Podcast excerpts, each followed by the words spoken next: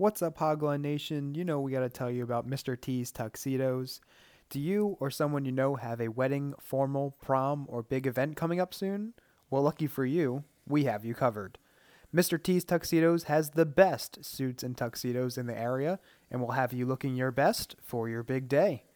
With their main store located in Minersville, P A, they also offer fitting services located in Center City, Philly, as well as on-site fittings at your preferred location. Make sure to mention that Hogline sent you when you visit in-store or reach out with an inquiry. To take a look at their catalog and for more information on all that Mister T's Tuxedos has to offer, visit M R T S Tux dot com. That's M R T S T U X dot com. And remember, you only have one shot at looking your best. Be sure to take it with Mister T's Tuxedos.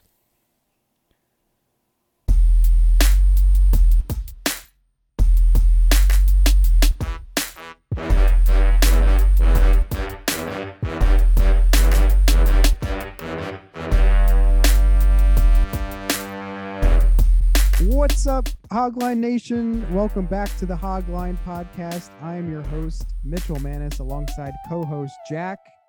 No Shreff today, but we do have two guests who I will introduce in a second. But welcome back to the podcast. You're listening to the one hundred sixty-second episode. Welcome back. We have another great episode, jam-packed. We have a lot to talk about today. Uh, we're going to be diving into some college football at some point, which we haven't done in quite a while, but we will be discussing some of the recent coaching changes. Um, I'm sure Jack will have a lot to say about that one. And we'll be talking about the conference championship weekend that ensued this uh, on Saturday. A lot of big games. And uh, talking about the, the seedings in the college football playoff that were announced on Sunday morning or early afternoon. And I know that's in a couple weeks, but we'll be giving our early previews for that and kind of going forth with that. Um, I guess I'll introduce our guests today. Um, first, we have Joey is here. You all know Joey. What's up, guys? Yeah. Glad to be back. Play the sound. What sound? I wasn't told. Did you hear it? Did you hear it? No. Oh, what the heck? I had a whole plan. I'll see if you guys can hear it now. Play it again. Oh, thanks, guys. I was waiting for that. It's not going to be cheers. So Joey's here. Uh, also, uh, Jake Matola joins us again. He's been on the show a few times. He's our resident Bills expert. Right. And um, we wanted to have him on after last week's uh, game. So I, we won't spend too much time. I don't want to torture you, Jake, but um, thanks for uh, putting on a brave face and joining the show today. Yeah, I appreciate it. Monday night was a bit of a disaster. Um, I'm, I'm still, uh, it feels like I'm being rained on constantly, but I think this is my second time on the show, third time on the show. I think I'm on two times before. Um, happy to be back and, uh, be chatting with you guys. You'd be here for uh, Hogline Nation. So. Yeah. Thank you. I think, yeah, I think it is your third. I think you were on an episode with me and Connor last year and I think October, but then I think you also, we called you, um, when we called a bunch of fans, remember Jack after the N F L draft, um, right. yeah, yeah, yeah. I think we got his quick take on the Bills draft. So, yep. um, so yeah, welcome back today. Like I said, we have a lot to talk about. Um, we're going to be kind of talking about the Eagles, uh, the Bills and the Steelers games, uh, this past weekend. Um, you know, the Steelers and the Bills were very close, very intense, and the Eagles kind of handedly beat the Jets. So we'll definitely be getting into that. As I said, um, talking a little bit about college football as well. And then as always, we'll give our locks of the week. Shreff did send his in, so we do have those, and we'll be sharing them with you guys. And uh, and Jake will be giving his locks as well, a uh, little guest prediction. So we could start out today with Eagles rant of the week. Um, the Eagles defeat the New York Jets thirty-three to eighteen. Gardner Minshew starts in place of Jalen Hurts, and he had a fantastic game. He went twenty of twenty-five. I think he started like eleven of eleven, if I'm not mistaken, or something like that. Uh, two hundred forty-two yards, two touchdowns. And I found this interesting. I don't know if you guys know this, but the Eagles have never lost to the Jets. Did you know that? Yeah. Oh, really? Yeah, they're twelve and oh all time against the Jets. So it's pretty interesting. I, I found that out. Um, I think I was listening to the radio like the week leading up to the game. And I I just found that very interesting, and I just confirmed it before we started Weird. recording tonight. But, but yeah, what did you guys think? I don't know how much of this game you guys caught. I only saw a little bit of it. Um, they looked like they pretty handled uh, handled them pretty handedly. Uh, the Jets kicker was missing a lot. I think. I think they really Alex Kessman, Pitt's yeah. kicker last year. Oh, it was Pitt's kicker last year. I didn't know that. Yeah. Yep. Okay, so talk a little about him. What you know? I don't know anything. I didn't even know that. I don't. I don't have too too many good things to say. I so he's well, pretty bad. Well, the thing is, he does hold the record for longest field goal in Heinz Field, unless Boswell broke that this year. I don't think he did. At I think fifty-three or fifty-five. He's actually very good from long distance, but the short it's the short ones that get him. And it showed on Sunday. He missed his first two extra points, and I don't believe he's still on the roster as we speak. No, they signed somebody else. I think they've had like eleven kickers in the last three years. Oh, yeah. Yikes. A lot of turnover. I know they had Matt Amendola uh, earlier this year, and I don't know what happened. I don't know if they cut him or he got hurt, but he wasn't there last week. And uh, they quickly move on from uh, Kessman. So, yeah, pretty bad. Uh, but back to the Eagles, what do you guys think? Um, there's been a little buzz. I don't think it's serious buzz, but you know, quarterback controversy? Probably no, not, but no, probably not. I mean, like, honestly, like it was, it was a good win, but like, obviously it wasn't like, it wasn't like the Detroit Lions when we had earlier this year, we won like forty to zero. I mean, forty to three or something like that. Like, I know it's a bad team, just like the Jets, but at the end of the day, like those are the type of wins that make you like confident in your team. Like we were down after the first quarter and I was kind of like, this, this is stupid. Like, we're actually going to like blow it against the Jets. Like we blew it like against the Giants last week. But um, no, I honestly, if you don't turn the ball over, you're going to beat the Jets. And that's what Gardner Minshew did. And that's exactly what we needed him to do, just take care of the ball. And like, it do, like it doesn't mean anything for the rest of my season, like for the rest of the season for, for me. That's just my opinion. Do you guys yeah, know def- the Eagles are forty and eighteen with a backup quarterback since two thousand six? Wow. no, that's a, that's a record for you. Yeah. They, um, mentality. They've definitely invested a lot in the backup quarterback position. Clearly, I mean, they won the Super Bowl with one. Everyone knows that. Um, but as that stat just shows, I mean, they uh, they're one of the better teams that have a backup quarterback. So that's that's that's uh, that's good for them. And the, I think Joe, you brought up a good point. I think Minshew wasn't asked to do a ton. Um, he made the short and intermediate throws and completed a high percentage of his passes, and that's all he, you really need to do. As long as as long as you don't beat yourselves, beat yourself, you're going to beat the Jets. Yeah, I think that I think it comes True. down to that. So that's why, like, that first stat you said about us being twelve and oh against them, it's less of a compliment than it is just uh, a sign of how bad the Jets have always been. So yeah, yeah. Fair. And I think the Saints get Alvin Kamara back this week when they face the Jets. So oh, good luck. He should be back. Yeah. Yeah. So good luck to them, but. Is he on COVID list now or whatever? No, no he's just he been did, hurt. What was no, his ankle? Foot injury. I thought he was on COVID. Yeah. Um. So what do you guys think? Are the Eagles going to make the playoffs? Yes.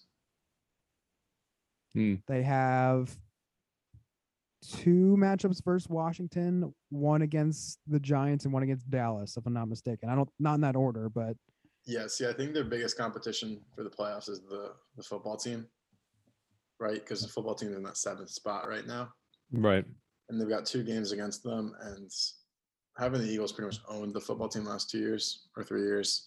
And I just I I haven't seen much out of anybody on the, on that Washington defense outside of Chase Young, who has been really – He's hurt. He's been hurt now, right?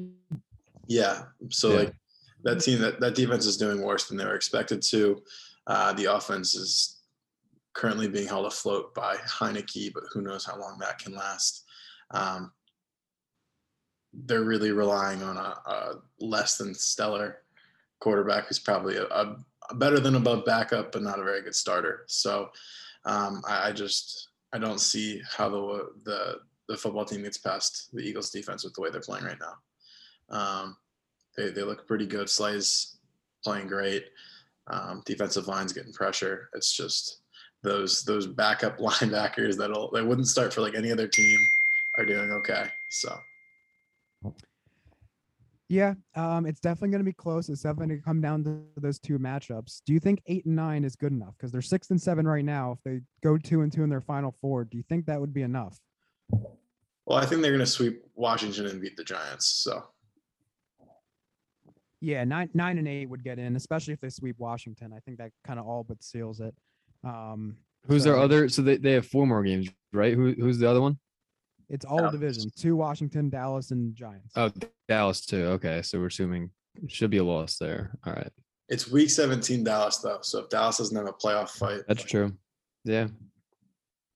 Yeah, week eighteen, right? Yeah. So, um, yeah, we'll see. I mean, definitely setting up for them, and you know, they have the, the path is in front of them to say the least. So. Yep. I mean, I unfortunately hope not, I hope not to be honest, but. Honestly, I kind of hope not to. I'd rather just have a better draft pick than waste our time. We're not winning. We're nah, not. Come on. You you have two other picks. You, might yeah, as well you, just... you have three picks, and two of them are teams that. Well, the Dolphins probably won't make the playoffs. Knock on wood. They're but... not. Well, but like we would have three picks then, and like then we could actually start. You know, I don't know. I, our our O line has been healthy for the first time. Like this entire, not this entire season. The past three games, they've finally been healthy because they all fell apart at the beginning of the season. So maybe maybe we can do it, but yeah, I'm not I'm not holding on to it.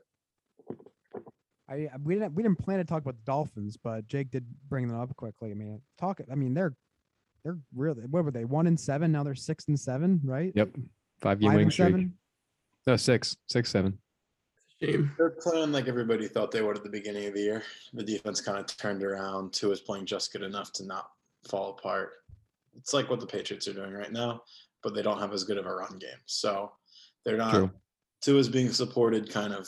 By a very good defense um, that's forcing a lot of turnovers, which can be somewhat luck-based, as we saw at the beginning of the season, they weren't getting those turnovers. So I just I think that the Dolphins are a, a bit of a ride the wave kind of team right now. We'll see how long it takes them, but um, I don't know. I, I I just don't see them getting the, the playoffs with how tight the A F C is. They'd really need to knock off some teams and have some other teams falter, um, especially with how easy the schedule should be for.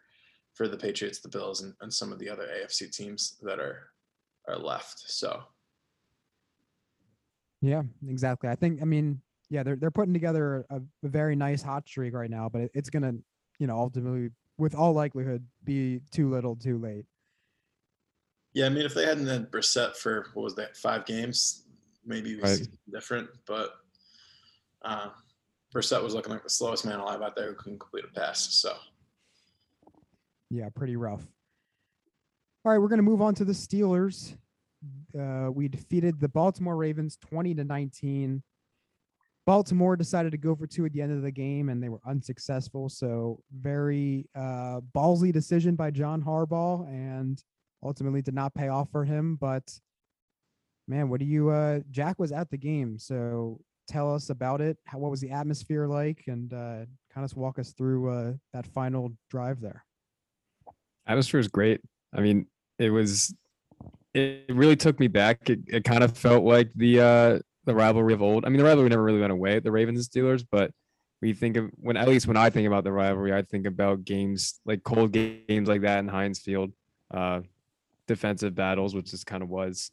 Um, I think we should start talking about, start off by talking about T J Watt.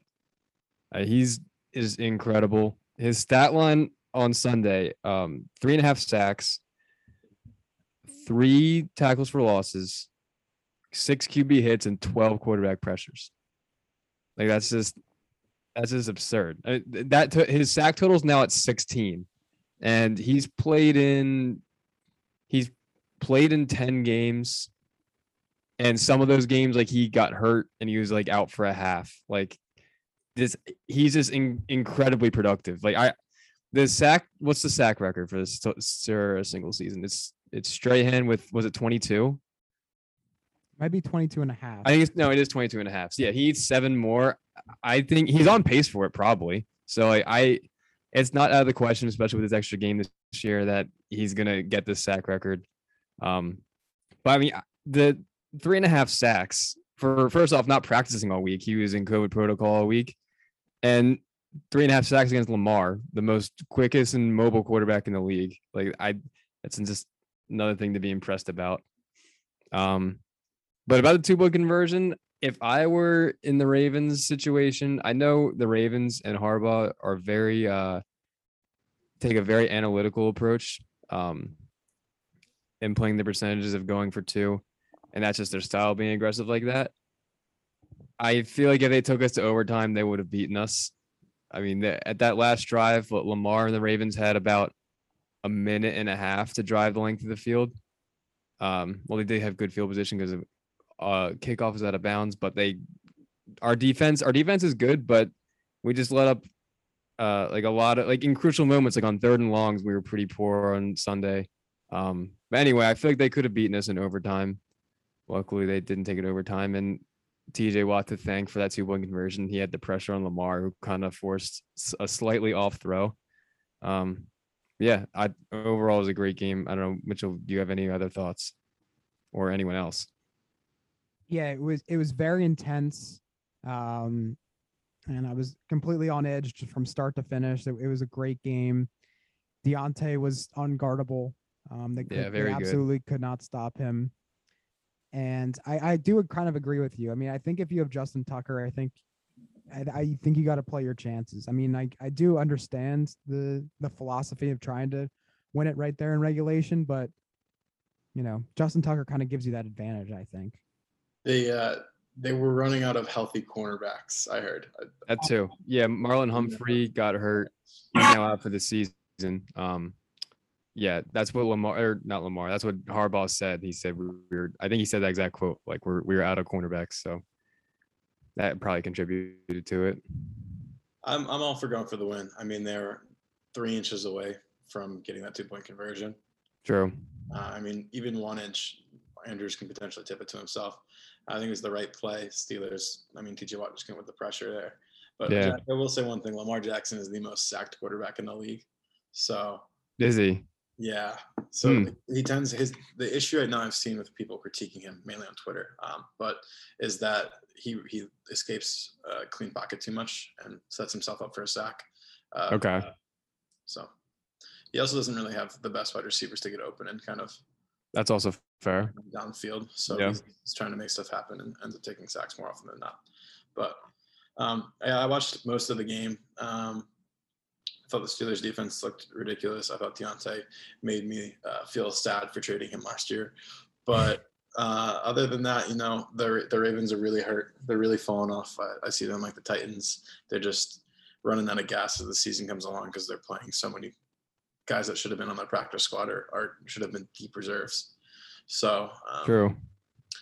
Steelers are, I think they're going to win this week. I didn't pick them for my lock of the week because I figured one of you guys would because they're underdogs somehow against the Vikings, right? Yeah. But uh, I think they'll they'll string along a few wins here. Uh, I don't know if it'll be enough for playoffs, but. Yeah, I was going to ask about that. Um, I don't, I'm not sure if you're familiar with our schedule coming up here, but we have five games remaining. Uh, this tomorrow we play the Vikings at uh, in Minnesota. On Thursday Night Football. Then we have the Titans at home, Chiefs on the road, Browns at home, Ravens on the road. That's so, a tough schedule. Yeah, it's That's not the really easiest tough. schedule. Yeah. Um, what would you say we go in those five games? So what was it? At Vikings tomorrow, Thursday Night Football. You win that one. Yeah, I think you win that one. Home sure. against the Titans.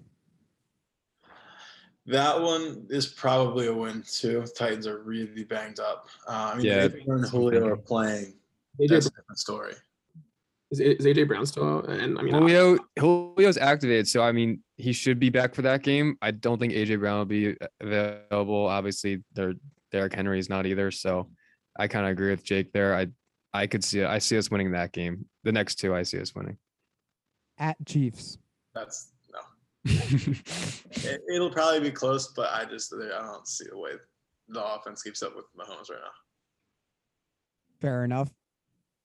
Last potentially last game, home game of Ben Roethlisberger's career, Monday Night Football against the Browns. Depends on how the Browns are playing at the time, right? Yeah, they're so, they've been so up and down this whole year. I agree. Yeah, if they're fighting for the division right there. I think Browns might be more a little more motiv- motivated, um, but we'll see.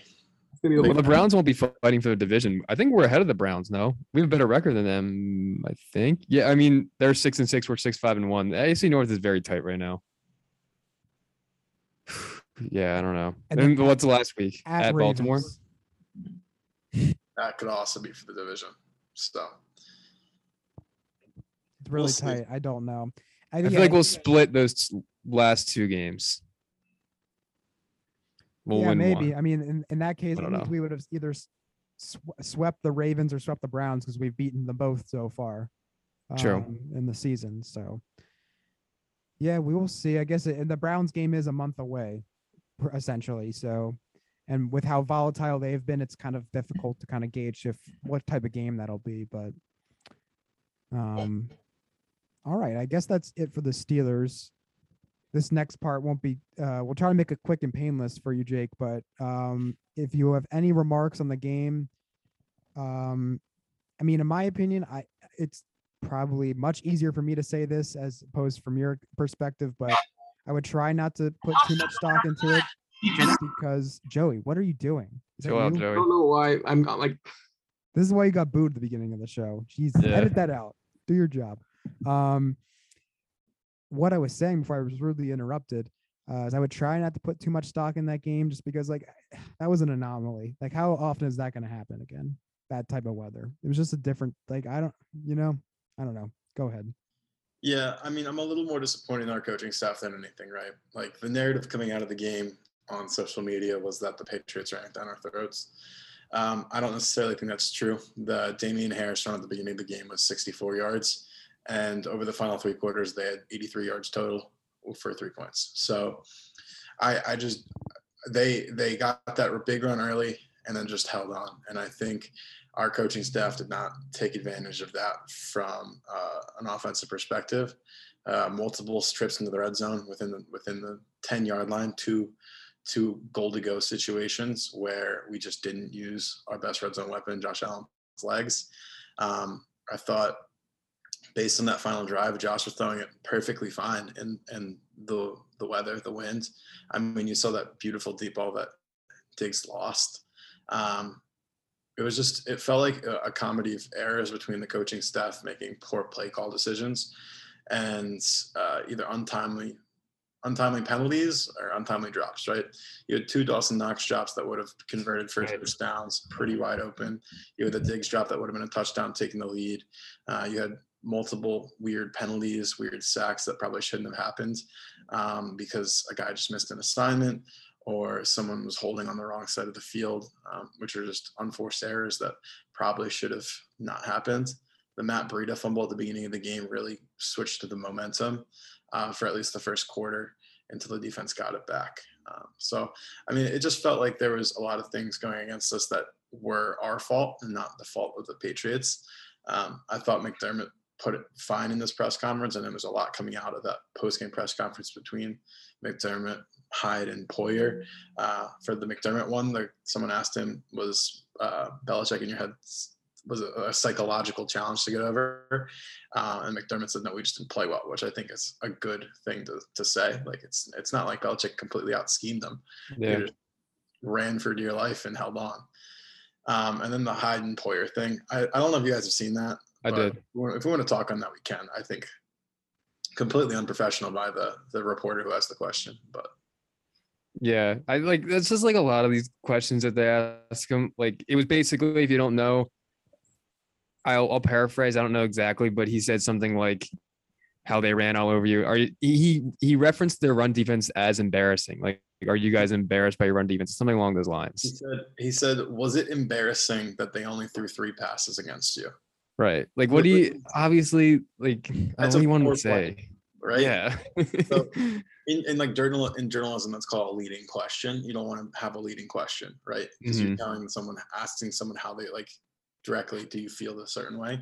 Instead of saying, uh, for only the second time in N F L history, and a team won by only attempting three passes. Uh, what's your reaction to that as a veteran N F L player, right? Like yeah. That's a good question. That's a tough question. But the fact that people are framing, are you embarrassed as a tough question, I think is a bit ridiculous. And yeah. Hyde and Poyer is for their reactions to that, uh, especially after a frustrating loss and inclement weather was I bet, I think a bit ridiculous. Yeah. I mean, at that point, there's a way to phrase that, as you just said, um, to make it more professional and more respectful, as opposed to, you know, just assuming they're feeling embarrassed, which they probably are. But again, you know, you don't say it like that. So yeah, totally. Um, and I, I definitely, there was definitely some reaction to the McDermott press conference, just saying like, oh, he's salty that they lost or whatever. But I, I do kind of agree with you. I like his response, because I really think that's what it was. I mean, they, you, it seemed like you guys just shot yourselves in the foot, and um, it, it wasn't really anything that they did. I think you phrased it perfectly, how they kind of got the lead early and, and held on to it for dear life. I think that was a pretty accurate way of kind of saying how things went. Um, so yeah, like I said, it's just uh, hopefully it was just a one-time thing. I know they've been kind of playing, you know, not up to their preseason standards. Um, but, you know, hopefully the, that weather kind of game was just an anomaly, and they can take care of the Patriots in, what is it, two, three weeks, right? Two weeks, yeah. I think that what, what kind of frustrates me more as a fan is that these un, untimely errors, it just feels like a lot of the stuff that's happened that lost the Patriots game happened in the other losses as well. I mean, all five of our losses are uh, no quarterback has thrown for more than one touchdown in any of those games. Um, I don't think any of them have gone over two hundred fifty yards. Like, good quarterback plays and, and good offenses and, and what's needed to beat us, right? Like, we've lost games where teams have scored like twenty-one, like fifteen, nine, and six, or something like that. Oh, the Jags so too. I forgot about the Jags. That was yeah, definitely right. This yeah. Jags team was tough. Yeah, uh, and it's just at this point, it feels like the play calling and some unforced errors on offense are really hamstringing us. Because I mean, Josh is playing fine. Uh, the stats may not show it because of drops and, and penalties calling plays back, um, but he's about where he was last year in yards and a little under in completion percentage, and touchdowns are about the same except for rushing. So I don't know. It just feel, doesn't feel like the offense is dynamic, and they're trying to run the ball a bit too much, uh, even though it's unsuccessful with the running backs. So, do you think that's because? Why do you think it's unsuccessful with running backs? Is it you? Are you not satisfied? Do you think with how Singletary, or who, who's leading carries with them? Is it Singletary still? Yeah, it's Singletary. Uh, the the if you look at average uh, yards before contact, I know in the Jags game it was zero point two one yards before contact. Okay. Um, we're playing with two backup guards right now. Um, mm-hmm. And we're playing with a backup tackle for several weeks. And I think that there's just been no consistency on the offensive line.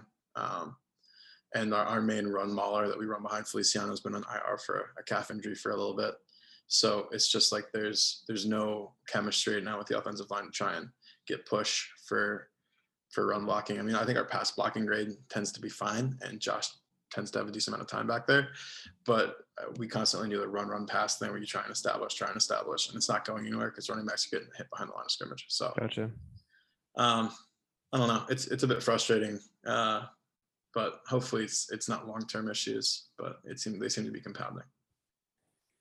Yeah, um, yeah. Just one more thing, I guess, before we move on to college football on on the Bills here. But what do you what do you think about this week? Very tough turnaround here against a really good team. Uh, where's your head at going into this game? You know, we're in full underdog mode. Um, I think that fits our, our team better, right? You're you're playing from essentially not behind, but you're playing people looking down on you. Um, a really big grudge match coming off of the loss to the Patriots and then going up against the greatest Patriot of all time, right? Like, people still hate Brady. The team still hates Brady. They still see him as a Patriot. So I still think there's room there to have this kind of revenge game right back off the week later. Uh, we match up pretty well against them. I think our, it should be a shootout. It depends on how, like, we're without Trey White, right? So Dane Jackson wasn't tested last week. Mac Jones threw two passes. Uh, we'll see how Levi Wallace does in his in the, the, the left cornerback spot and how Dane Jackson does filling in for Trey. I have a feeling that Micah and Poyer are going to be shadowing a little bit more. Um, which may leave an over-the-top play open a bit. Uh, the good thing is that our nickel corner, Taron Johnson, uh, is pretty good at, at covering big defenders, our big offensive players. Yeah. So Gronk shouldn't be as much of an issue as he's been in the past because we actually have a good nickel now. Um, Milano and Edmonds are also very good covers linebackers. So they should – I'm not going to say they're going to neutralize Gronk. He'll probably get a touchdown or two. But in terms of downfield passing, I'm not too worried about him or Evans because I feel like Taron Johnson can do okay there. Chris Godwin worries a little bit me uh, worries me a little bit on the outside with uh, with the two so the undrafted free agent and the seventh round pick as corners. Yeah, but we'll see how that, that ends up going. Um, our our run defense should be fine. Uh, Fournette is kind of just downhill running, and I feel like in from the second quarter on against the Patriots, we kind of had that figured out. So we'll see. I'm not too worried about their defense. Okay. Fair enough. Yeah, definitely going to be a tough one coming off an emotional loss. Um, they, they take on Tampa Bay in Tampa um, this Sunday. So we'll see about that. All right. So we'll transition here to a little college football talk. Um, we're going to start off the segment right off the bat. Um, And Jack, you're going to be in the hot seat here. What uh, what is your thoughts on Brian Kelly going to L S U? Um, definitely talked about a lot over the past week or so. However, whenever he made that decision, um, the floor is yours. Okay, so I think first and foremost, with pertaining to Brian Kelly and Lincoln Riley leaving at the time they did, which is what early December. Um. And Lincoln Riley left what, like less than twenty-four hours after they were eliminated, like were eliminated from the Big twelve, beat playing in the Big twelve championship. I think college football, again, I don't know all like the logistics, but they got it. I mean, the reason that they left so early is because of the whole recruiting cycle. Um, I think the college football's got to change that, adjust it a little bit. I feel like just for this purposes. What do you guys think about that? First off. I agree. Like I, yeah, it's uh, it's tough, um, because it, like you said, if they have if they left earlier, sorry, if they left later on, they would be at a disadvantage from a recruiting perspective. Right. So, I do, I guess, empathize with them in that regard, but at the same time, especially with Brian Kelly, because Lincoln Riley, like, yeah, they didn't really have a chance to make the playoff, but Notre Dame, although it was somewhat of a slim chance, they definitely still had a path where they could have made the, the college football playoffs. And how weird would that have been if they were playing in the playoffs right. and he wasn't the coach? That would be so weird. And just, I, I don't know. It's, it'd be hard to do that to your team, but. but exactly. Yeah. And I don't even think, I, I think a slim chance is selling them short. Like I, I think E S P N was it the F P I, like they had them at forty percent and all they needed, they needed, well, I guess, I don't know. I guess that was about accurate. They needed two of three to happen. Probably Bama to lose to Georgia. It didn't happen. Michigan to lose to Iowa. That didn't happen. Uh, and what was the last one? Oklahoma State to lose to um, whoever that was, Baylor, which did happen. So or Houston beating Cincy. That too. So th- like they were, like one game away from from making it, from like one more thing falling their way, they make it. Um yeah, and as you said, I mean, I've grown to love Brian Kelly so much over these past, he's been at Notre Dame since twenty ten, I think. Yep. He's a fantastic coach, and like I it I feel wrong saying I hate him, even though like he left in the way he did. Um I don't know. I I don't really see First off, I don't think it was right, as Mitchell referenced, that for him to leave at the time he did. Notre Dame has a chance to win the national championship. I don't know why he'd want to lose that, miss miss out on that opportunity. Um, and maybe I'm a little Notre Dame biased, but like he made the playoff twice in the past. The playoffs only been around since what thirteen, fourteen, so the past eight years. I don't know like how much else. Like, do, do you think he can like take L S U? I don't know. I, I don't see what more he could ask for, I guess, is what I'm saying in his in his team. I don't know. I guess maybe just playing in the S E C helps you because Notre Dame pretty much has to go undefeated to make it, but I don't know. But then, yeah, playing at, at S E C, are, are they in the same side as Bama in Georgia, or is that the other side? So Georgia's in the east, Bama's in the west, I think. He's talking about L S U. Play one of them. Do you know where L S U is? L S U, I think, is in the west. Okay. So, I mean, that's a guaranteed matchup against a top two team. And I don't know if you lose that, your chances are pretty, pretty getting slimmer. Um, yeah, I don't know. But I guess I'm most excited about, I love Marcus Freeman. He's their defensive coordinator, uh, who they hire now as their head coach. Have you guys seen any of these videos, like of when he was announced the team as their head coach or his press conference on Monday by chance? Uh, I heard, I didn't see it. I heard about it from Kieran. Uh, oh, what did he say? He just said, no, he just said that like everyone was like very excited when like he okay. was announced, and it was like kind of a surprise, right? That they officially announced him.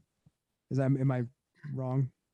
Um, I don't know if it was a surprise to the team. That's well, the thing is the, the team wanted him. A lot of the players spoke out. I listened to a podcast that for the players, Kyle Hamilton is uh, the most notable one uh, they have. All of them say that they like a lot of them vouch for Freeman. And that's what Marcus Freeman really stressed in his remarks to them, that this was because of you guys. And it was just a very emotional and like powerful moment. And I, I mean, this is kind of just like buying into a story. Who knows if this would actually transpire on the field if they did make the playoff, but I don't know. I think that team would be very rejuvenated if they did make the playoff. And I mean, I don't know, they'd have to play Bama or Georgia, so I wouldn't expect to win anyway, but um well, didn't Brian yeah. Kelly inform the team in like a terrible way too? I thought I saw a couple of things about that. Like he like sent like a late night text or something, and like and we're like a video. He did. Like well, it broke the, the news broke on Twitter, so like he didn't didn't even like get to tell his team first, and then like a- after that night, like the I think it was like in the afternoon, and that night he's he he sent out a message to the team saying, um. I'll address this at our seven a.m. meeting tomorrow. And then they had the seven a.m. meeting, and he spoke for a total of less than four minutes. Oh my saying God. Goodbye. Right there. Yeah, so they, they were already pissed off. So they were looking for. Yeah. Yeah. I saw, I saw on Twitter that Brian Kelly, it was a photo of Brian Kelly leaving at seven eleven and like already on a flight. Like, I don't know. Not the best way to leave, in my opinion. Yeah, I think he kind of wronged the team. The team felt like together about it, because you know you see this with like Oklahoma with Lincoln Riley leaving. Um, if we want to get into that in a minute, but like a bunch of recruits left. I don't, I don't see that happening with with Brian Kelly and Notre Dame. I don't know if you see the same thing, Jack, but I don't, I don't feel like this will cause a mass exodus to the transfer portal. If anything, if feels like what I've seen is that people are going to stay and, and rally around the coaching staff that's that's there. I know Marcus Freeman's a, a player's coach, and, and the teams really seem to like him. And he was rumored for a bunch of the head coaching jobs around the league as a up-and-coming candidate. So uh, while Notre Dame's a storied program, and, and hiring uh, a first-time head coach is not – it would be a surprise in a normal cycle. Having Brian Kelly leave and then just promoting from internally doesn't really feel out of character. So um, – I feel like he could do a good job. The, the Notre Dame defense turned around, and I've seen a lot of good things on, on Twitter about his scheme um, and, and how well he's done and how good he's at a, as a recruiter. As someone who doesn't like Notre Dame, I, it just doesn't really feel good to me. I was never a Brian Kelly fan. Um, so I think it's a good hire for Notre Dame for sure. I agree about the whole recruiting thing. I'd reference that podcast again um, with the four players on it. Like, They, they they had an emergency podcast like as soon as the news broke, kind of, and I mean they were very respectful in what they said about Brian Kelly. They all said all said nothing but good things, but they all really stressed that they didn't come to Notre Dame solely because of Brian Kelly. They came to Notre Dame because of what Notre Dame can do for them, like on and off the field as well. So I think that's a and again as someone who went to Notre Dame, and we just I just visited it, but like. There's, I don't know, something different about Notre Dame that recruits can definitely become attached to. So I think it's it's easy to sell Notre Dame to recruits, and it's not necessarily uh, coach specific. So I agree with that too. Yeah, very very good thoughts. Very, um, great insight, guys. Um, but yeah, I mean, I pretty much said how I feel feel about it, and uh, it just uh, just just terrible. I don't I, I don't I don't get how you can like. Quote on your team like that when the season's still going on. It just doesn't make sense to me. So I guess we can t- uh, transition quickly here to uh, Oklahoma.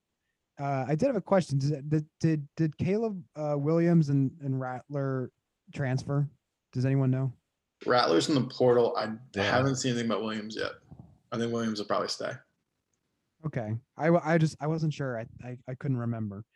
Um, but yeah, we've definitely seen a, as Jake mentioned, you know, a, an impact that Riley's uh, exit kind of caused there. There was a ton of people. I I got like a ton of alerts saying like this top, whatever high school prospect decommits from Oklahoma. So there's definitely a few of those, and it's definitely kind of left them more negatively impacted. So um, what do you guys think? Do you think Lincoln Riley will kind of return U S C to like top five potential? Um, or do you think it'll, he'll just kind of, you know, they'll kind of stay where they're at and he'll just, I guess, move on to a different opportunity? What, what do you guys see his impact in U S C being?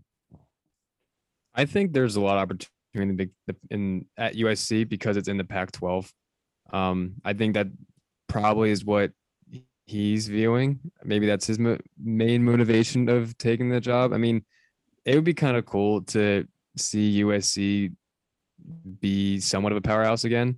Um, yeah, I mean, I think that's a, I, again, as I've never been to U S C, I feel like that's could be easier to recruit to than Oklahoma. Um, but yeah, I don't really know what else I, to add there. What do you guys think?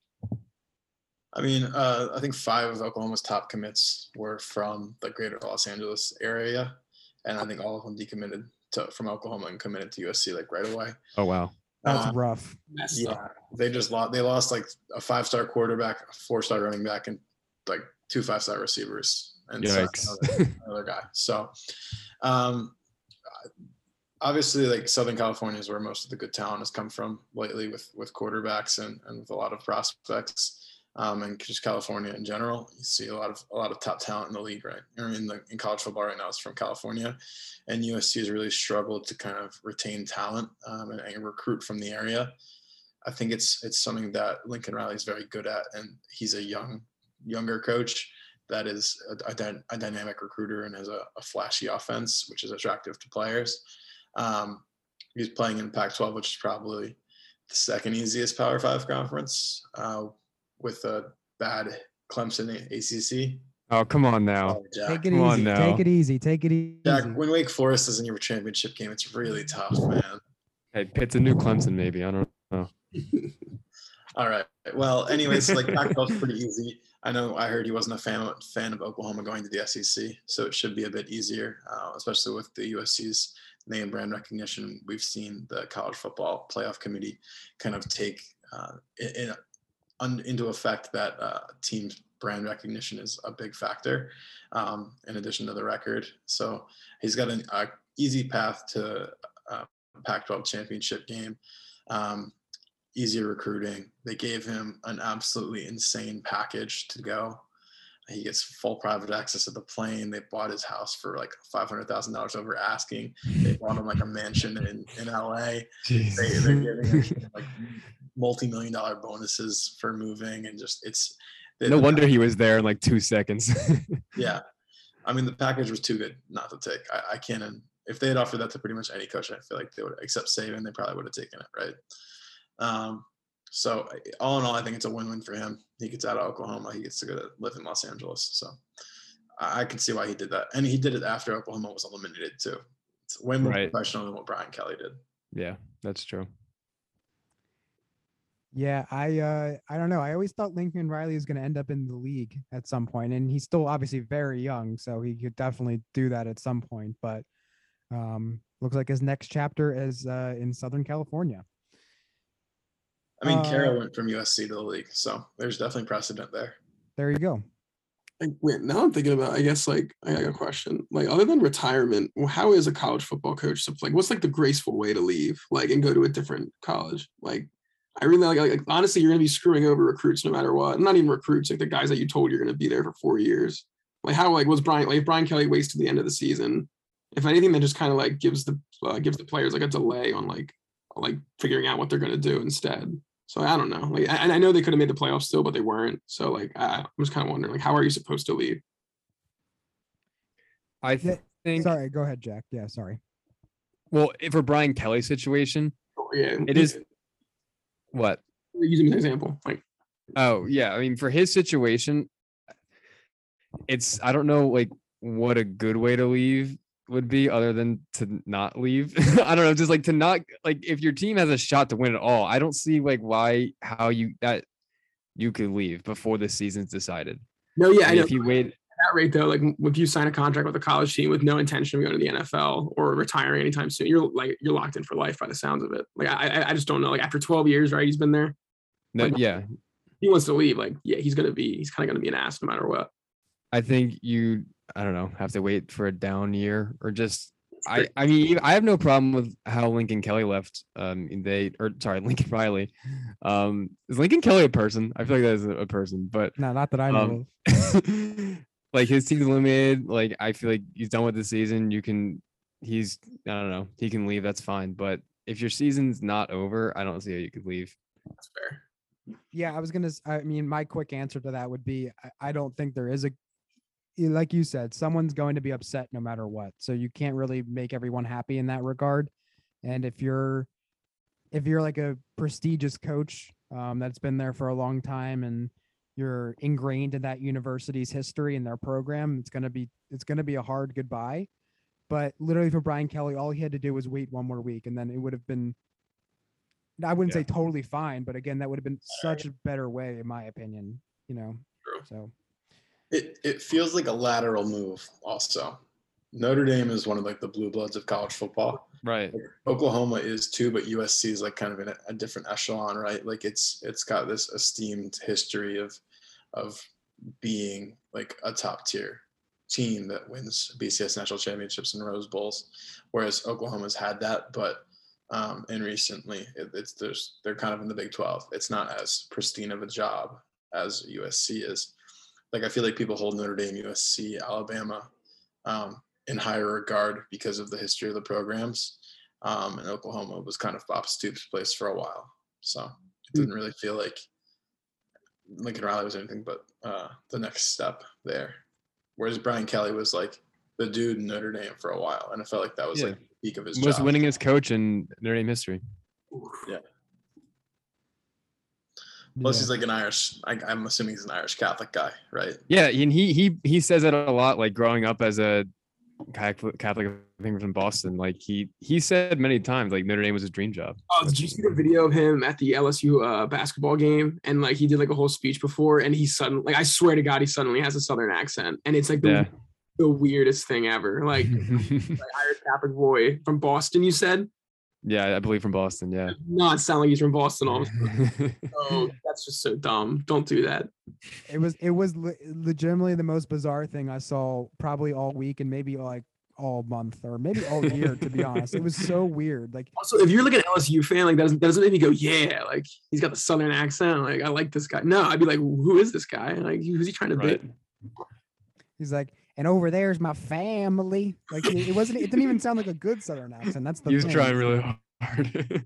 yeah, it was. It was utterly bizarre. Um, we'll quickly just talk about the college football playoff. We don't want to spend too much time on right. it. I did want to say my random breaking news for the day is that Daniel Carlson signed a four-year contract extension with the Raiders. I know you're all Oof. wondering that. So, um, yo, never sign a kicker for more than two years. I don't know. I, kickers are so up and down. Yeah, in my opinion. It's got to have a lot of options on it. Probably. Yeah, it's got to be like signing, delayed signing notice or something.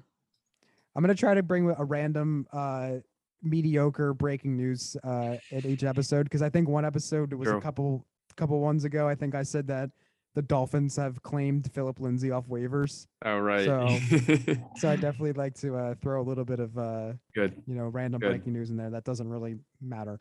Um, anyway, back to college football. I think the seeding, I mean, there was no drama there. I think it was pretty, you know, cut and dry of what, who was going to be playing who. And everyone kind of knew that they weren't going to have Bama and Georgia play each other in the first round. Um, they were going to avoid that matchup. So I think it was pretty clear that it was going to be uh, definitely these four teams. And even the matchups were, were pretty set in stone. I mean, I'm, I'm sure you guys probably share the same opinion. Yeah, I was I was happy they put Cincinnati in. I was a little worried that we were going to drop them off even with a win. Um, I think Houston winning the week prior to move up into a, a, high, a little bit of a higher ranking pretty much secured Cincinnati with a win. Um, so um, I'm glad that they did what they did. Um, a little nervous for Michigan, Georgia. I feel like Georgia's going to stomp them, and that won't be a good game, but we'll see. Um, I, th- I think Alabama could potentially stomp Clemson too, so we'll see if we have good semifinals or not. But what uh, I mean, first of all, Jake, I think that would have been ridiculous if they didn't put an undefeated Cincinnati team in there. Right. Uh, long, that, but... It would have been like, like, come on, like they they deserve to be in there. So I'm um, yeah, I, I agree with you. I'm glad that they, they got in. Um, I did want to pose this question though. Um, if If Bama, would there be any way they put a two-loss Bama in there if they had lost? No. A lot would have had to go wrong. I think they put in undefeated Notre Dame over two-loss Bama. What about a one-loss Notre Dame over Alabama? I'm sorry. I meant I meant one-loss Notre Dame over two-loss Bama. Especially because Cincy's the team they lost to, and Cincy's in in this scenario. Yeah, I think see, I think Cincy would have had to lose. Like Baylor did lose. Um, And so if, if Alabama loses in a close game to Georgia, Cincinnati loses, and Baylor lost, I think we could have had an Alabama, Georgia, Michigan, Notre Dame Final Four. And then so, I throw in a Michigan loss in there too. Like if Michigan happened to lose to Iowa, then like that would have also helped two loss Bama. Yeah, there were there were definitely scenarios where that easily could have happened. Um But based on the results of last weekend, just flipping the Alabama-Georgia game, I don't know what would change that unless it was like a, a last-second nail-biting field goal or something like that. Yeah. I was I was uh, slightly worried about that, that they would put a two-loss Bama in there. But it didn't matter. They ended up winning. Um, Bryce Young played fantastic. They did lose their receiver out for the year, right? Uh, Mechie, John yeah. Mechie, yeah. So it's good, too. Yeah, so we'll see if uh, that affects them in any way. Um, or shape and form. So he's their wide receiver two this season. I think Jamison Williams, right, is their number one. Yeah, what that Williams guy is really good. I mean, that, that was the first time I saw him in like a full capacity, but like he was he was really good. He's super fast and he's he's he's he's fantastic. So, um, all right. I guess does anyone have anything else to say, and then we can kind of move to our final segment here for Lock of the Week. I think um, I'm all set. Really quickly, I mean, we're talking about college football. Just very quickly, I got I have to shout out Pitt for winning the A C C championship. And if you haven't seen it, everyone needs to watch uh, Kenny Pickett's sixty-four-yard touchdown or fifty-four-yard touchdown run. It was the best play I've ever seen. Are they going to ban the fake slide? Yeah, that was that was dumb. That I don't was, know. That annoyed me. I hope not. I've heard rumors that they make it illegal. I think I don't think he. I thought I thought I, on the moment you give yourself up, and he gave himself up technically. Like yeah, like I don't think he went into that play like premeditated. Like if I'm gonna scramble, I'm gonna do a fake slide. I think he was just thinking about slide. Like in the moment, was gonna slide and realized there was like open space to the right. So then he decided not to slide. So if that means anything, it's a dirty play. Um, what you're saying? Yeah, but I in the moment it was incredible, and we were all going nuts. And then the scene at Pitt afterward was amazing. It was fun in Charlotte too. That's right. Jake was Jake was right near it. Jake was so close to the Kenny Pickett fake slide play. I was Jack. I let me tell you, I was probably about I don't know a flip of the coin away from going to the game. Their tickets were fifty. Really? Bucks. Yeah. Tickets were pretty cheap. Yeah. So my uh, I was with my buddy and another one of our friends from college, and she she did not want to come with us. But if uh, Arjun and I were like, let's go, let's go to the game. fifty bucks. Like why not? Yeah, but couldn't convince her to to pay up. So. Uh, it's unfortunate. Yeah, I would have lost it. I was I was rooting for Pitt that game. So nice. Yeah, it was yeah, a great game. The the new Clemson. So we'll see how they do in the future here. Oh no, I after this year, I'm mailing in for Pitt football. It's gonna be rough. Come on, we'll have see. A little more confidence. I don't. Kenny's gone. Our offensive coordinator just left. If you guys saw that. Yeah, um, let's go with that. Where's he going? He Nebraska, right? Took the O C job at Nebraska, which also confuses me. Like that's as similar to what Jake said with Kelly making a lateral move to L S U. I feel like this is a downgrade. It's a stepping down. Like I don't, I, I don't know. I don't quite get it, but maybe I don't know. I don't want to speculate. Don't want to speculate. All right. The real reason Pitt's gonna be bad is because you're leaving. That is true.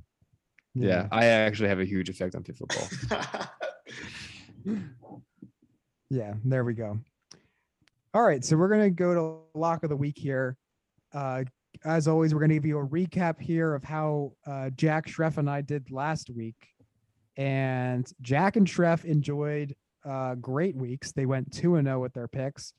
I cannot say the same for myself. I went oh and two. Shreff uh, picked the Cardinals minus seven and a half, and they beat the Bears by, I believe, eleven, if I'm not mistaken. Mm-hmm. He also picked the football team to win, uh, uh, to cover two and a half, and they won outright. So Shreff went two and zero, improving his record to eleven, eleven and one, and putting him in first place in the standings as it stands today.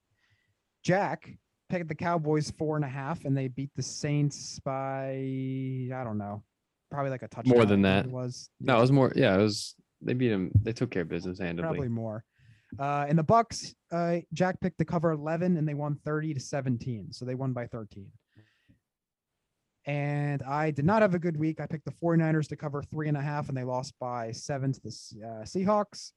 And this one was pretty close, but you know, I was fired up about Teddy Bridgewater, Teddy Bridgewater, as I always am, and didn't pan out. They lost by a um, thirteen, I think. So yeah. Didn't quite get the nine and a half there. Um, but you know, Teddy Bridgewater till we die. So Shreff's in first, as I said, at eleven, eleven and one, Jackson second at ten, twelve and one, and I'm in third at ten and thirteen. So still relatively close, only separated by a game and a half between Shreff and I. Still anyone's game. We have, let's see, fourteen, fifteen, sixteen, seventeen, five weeks left. So definitely a lot of uh, games left to pick and a lot of movement to happen. I will read Shreff's picks off because he's not here and he gave it to us prior. He has the Ravens plus two and a half and Cowboys minus four. So that is Shreff's lock of the weeks. I don't know his reasoning behind doing so, but that's that's what it has. And um, who's going first? Jake, go first. Guess goes first. Right. Um, so I thought it would be more fun to pick underdogs against the spread. So I've got Ravens plus two and a half against the Browns. Um, I think divisional matchup just coming out, I feel like they're going to win outright against the Browns. I'm not too high on the Browns right now. I think they need to turn it around a little bit. Um, and I, th- I think the Ravens are coming off of a tough loss and are, are going to be fired up to try and win a divisional game. And then my second one is Lions plus eight and a half against Denver. I think they keep that within a touchdown. Uh, coming off a big win, I think Denver is terrible. Um, and I think the Lions have a lot of fight in them and the Broncos don't. So those are my two. You guys, oh, well, very nice. Um, I, I definitely appreciate picking the underdogs there. Um, because I feel like we tend to gravitate towards the favorites, but um you know, there's a reason why both sides are minus one ten in, in order to cover the spread. So, right. You guys know uh, the Lions technically still have a chance to make the playoffs. They're not eliminated. Yeah. yeah. I love it. So that's, the, that's what they're playing for. Yeah. That's what they're playing. Jack, who do you want to go first? I'll go. Um, so I did have the Ravens, but I'll, I won't pick the Ravens just for the, for the sake of being different. Um, My first one, I'm gonna go with. Um, I'm gonna take the Saints. I'll take the Saints minus five and a half against the Jets. Uh, we talked about the Jets earlier; they stink. Um, Saints are getting Kamara back. We also said that earlier, so that's a reason to take them. I don't know. I I just think the the Saints. Then the Saints weren't they five and two? Now they're five and seven without Jameis. Uh, so hopefully they can get their first win with, uh, with who's going to be under center, Hill. Yeah, Taysom Hill looked pretty bad, but um, I'm still going to go with the Saints. I just think they're they're six points better than the Jets. I hope they are. Yeah, that Jets defense really got exposed. So Saints should run for two hundred plus against them. Right. My first pick here um, is definitely going to upset someone in this Zoom call. Um, I'm picking the Bucks minus three and a half. Uh, sorry. uh, since two thousand twenty, so that's the time that Tom Brady has been there, the Bucks have the third best cover rate as home favorites. So that's my stat to back that up. And I said it earlier, I mean, the Bills are on a little bit of a shorter week. They have to travel, and it was a very emotional loss. So fair. I think the Bucs are going to win by, it'll still be a close game. I'm going to say by four to six points. Yeah, I mean, there's a reason I said we're underdogs in my segment, right? Like, I I, I think it would be a surprise to win, but I, I well, I, I expect us to lose, but I think it would I, it wouldn't be a surprise to me if we win, right? Like, yeah.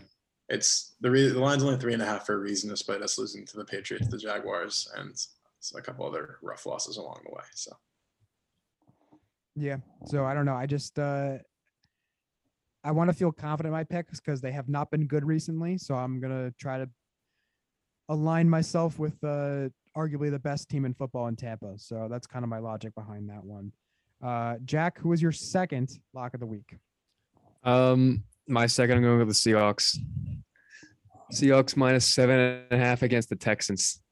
Um, Seahawks are not great, um, but coming off the win against the 49ers, maybe they got some mojo to them. Jamal Adams is out for the season. I just remembered that as I was, I was saying this pick. So I'm a little less confident now, but I'm going to stick with it. Texans are still pretty terrible. So I'm hoping Russ can pull out an eight-point win. I don't, these picks are, I think a lot of these ones are tough this week.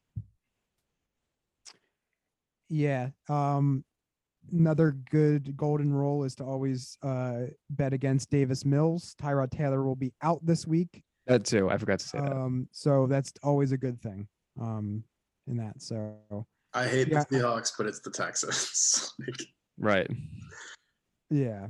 I mean, I don't know. I mean, yeah, the, the Seahawks could always drop a dud, and only I could see this game being like, I can't see the Texans winning in any way, but I could see it being like a within seven, yeah, like thirteen to nine or like sixteen to ten game or something like that. I could definitely envision that, but you know, te- Seahawks would definitely win, and you know, hopefully they win by eight or more for your sake.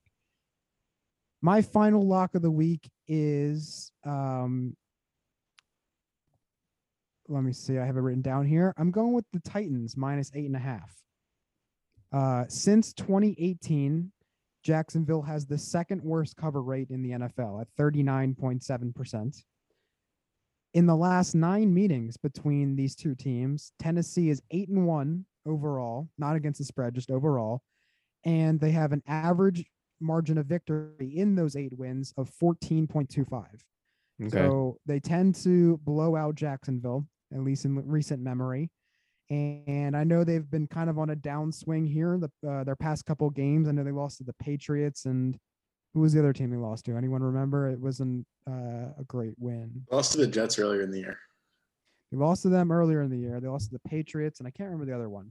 Anyway, it doesn't matter. They've been on a little bit of a skid here. They had a bye week last week, I think. Mike- lost to the Texans. Yeah, there we go. They lost to the Texans and the Patriots, so uh, not good luck there with the Texans' loss. But they, um, I don't know. I think they're going to re- regroup after the bye week here, and uh, I like the chances against Jacksonville because they've they've really owned them um, over the past few seasons. So there you have it. There are my lock of the weeks. I, I feel like I'm not as energetic about them this week because I feel like I'm usually more fired up about my picks, especially when Teddy's involved. But I don't know. You know, when you go oh and two, you're a little bit down. The energy's down. I got to get a couple wins to bring it back up. So sorry. What's to- your record? What's your record picking Teddy this year? To uh, one and three. You can't. You gotta find a. You, you gotta find a new. A you new... can't blame me though. I mean, the numbers speak for itself. I mean, how could I go against history like that? Why are you betting Teddy Bridgewater? Teddy Bridgewater. Oh, here we go. Here we go. Teddy Bridgewater's career record against the spread is um like way higher than ever you would think it is. If you look it up, I don't remember what it is. I should have this memorized. It's like, you know, my mom. Well, as a, he's even better as an underdog too, according to your numbers, right? That's another yeah. element of it. He is. I, the number I haven't hit is like thirty-eight and thirteen. Oh shoot, sorry. Uh, yeah, but you don't feel good betting Teddy. Yeah, and the Broncos, as Jake said, are horrible. I I predict them to have four wins preseason. I was wrong on that. They did not go. They're not going to go four and thirteen, but they're so bad. By the way, Bridgewater is forty-one, nineteen, and one against the spread. He, That's he, very good. He's covered sixty-seven point two percent of his career. Yeah. So yeah, there. That, I think I'm reading the same article as you, Joey. That didn't factor in last week's not cover, but anyway, still, okay. He's forty-one, twenty, and one against the spread, and I mean that's just ridiculous. That's that's you know you would never think that, but that's just the fact remains. He covers spreads, and so far when I've picked him this year, it hasn't really worked out. But I have to believe that over time, if you stick with the same process. With these trends, it would work out. So I'm not wavering, but again, I'm wavering this week because I'm not, uh, you know, I don't know. Although this would be the week to do it because it is the Lions. And I know they're coming off hot off this win, but I digress. There you have it. Those are our picks also, of the week. The more important uh, stat, Mitchell, is that uh, Teddy Bridgewater is eighteen and three against the spread in his career as a road underdog. So that's the big one. If he's a road under, which he's not, by the way, right? First of all, they're at home, I think. Right? Home favorite. He's a home favorite. So yeah, we're way on the other side of the equation here. All right, if he's a road underdog, yeah.